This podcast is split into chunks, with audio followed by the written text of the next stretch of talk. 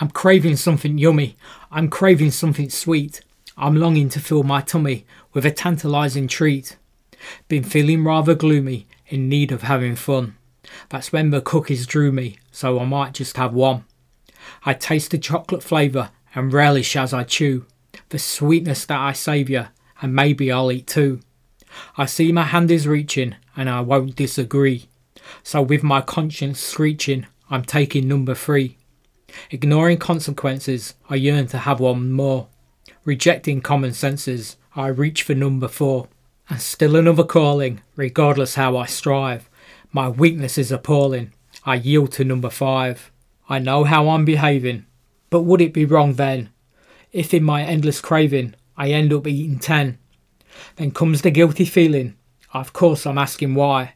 This treats that's so appealing will never satisfy. So, what if I eat twenty? I'm sure to overstuff. Would I ever have plenty, or could there be enough? No matter what I'm eating, just one or twenty four, the satisfaction is fleeting. I'm always wanting more.